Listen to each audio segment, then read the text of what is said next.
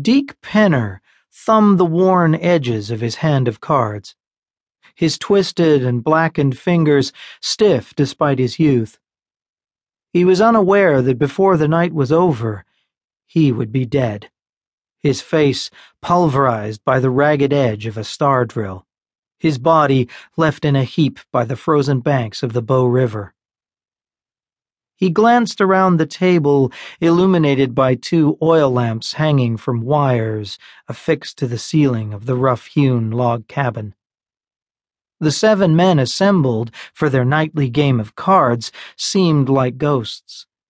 Faces drawn and gaunt, eyes dark under the shadow of their weary brows. These men were among the 500 who had come to populate the railway siding of Holt City just below the crest of the Kicking Horse Pass, late in the fall of 1883. It was here that the steel rail had reached on December 8th, the snow already amassing in great heaps along the path of the Canadian Pacific Main Line. Penner regarded the men and then glanced again at his hand.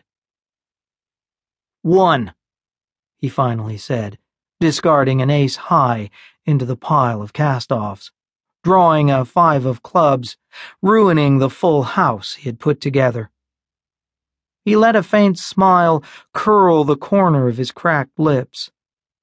He had to work with these men. He couldn't afford to win every hand. As they often did, the men were gathered in the comparatively spacious log cabin of Frank Dodds, like Penner, Dodds was a foreman on the winter operation. But unlike Penner, Dodds viewed the construction of the Canadian Pacific Railway as his best chance to get rich. Frank Dodds was a moonshiner. The hand of cards was played, and a nervous, slender man in a bow tie surprised himself and everybody else by winning the pot. Blind luck, slurred Dodds, his disgust with the slight man obvious. You played a good hand. Take your winnings, said Penner, as the fellow pulled the coins and tattered script towards him, wiping his brow despite the cold. Time to get me another cup of tea, said Dodds, standing up abruptly and knocking the table so that the paper money and coins the winner was pulling toward himself slid towards the floor. Several of the players' stacks of money were sent flying so that everybody had to scramble for their coins and paper. Take it easy, Frank, said Penner in a low voice. Dodds took an awkward step backwards from the table and seemed to have trouble focusing for a moment. Shut your yap, he growled at Penner and then turned towards the tin pot next to the stove in the corner. Two of Dodd's sawyers picked up their cups and made their way to where he was pouring his elixir. Dodds filled their cups, and they each took a satisfying drink. It was obvious, from the contented look on the men's faces, that Dodd's tea was in fact the moonshine everybody in camp knew he brewed. Penner shook his head.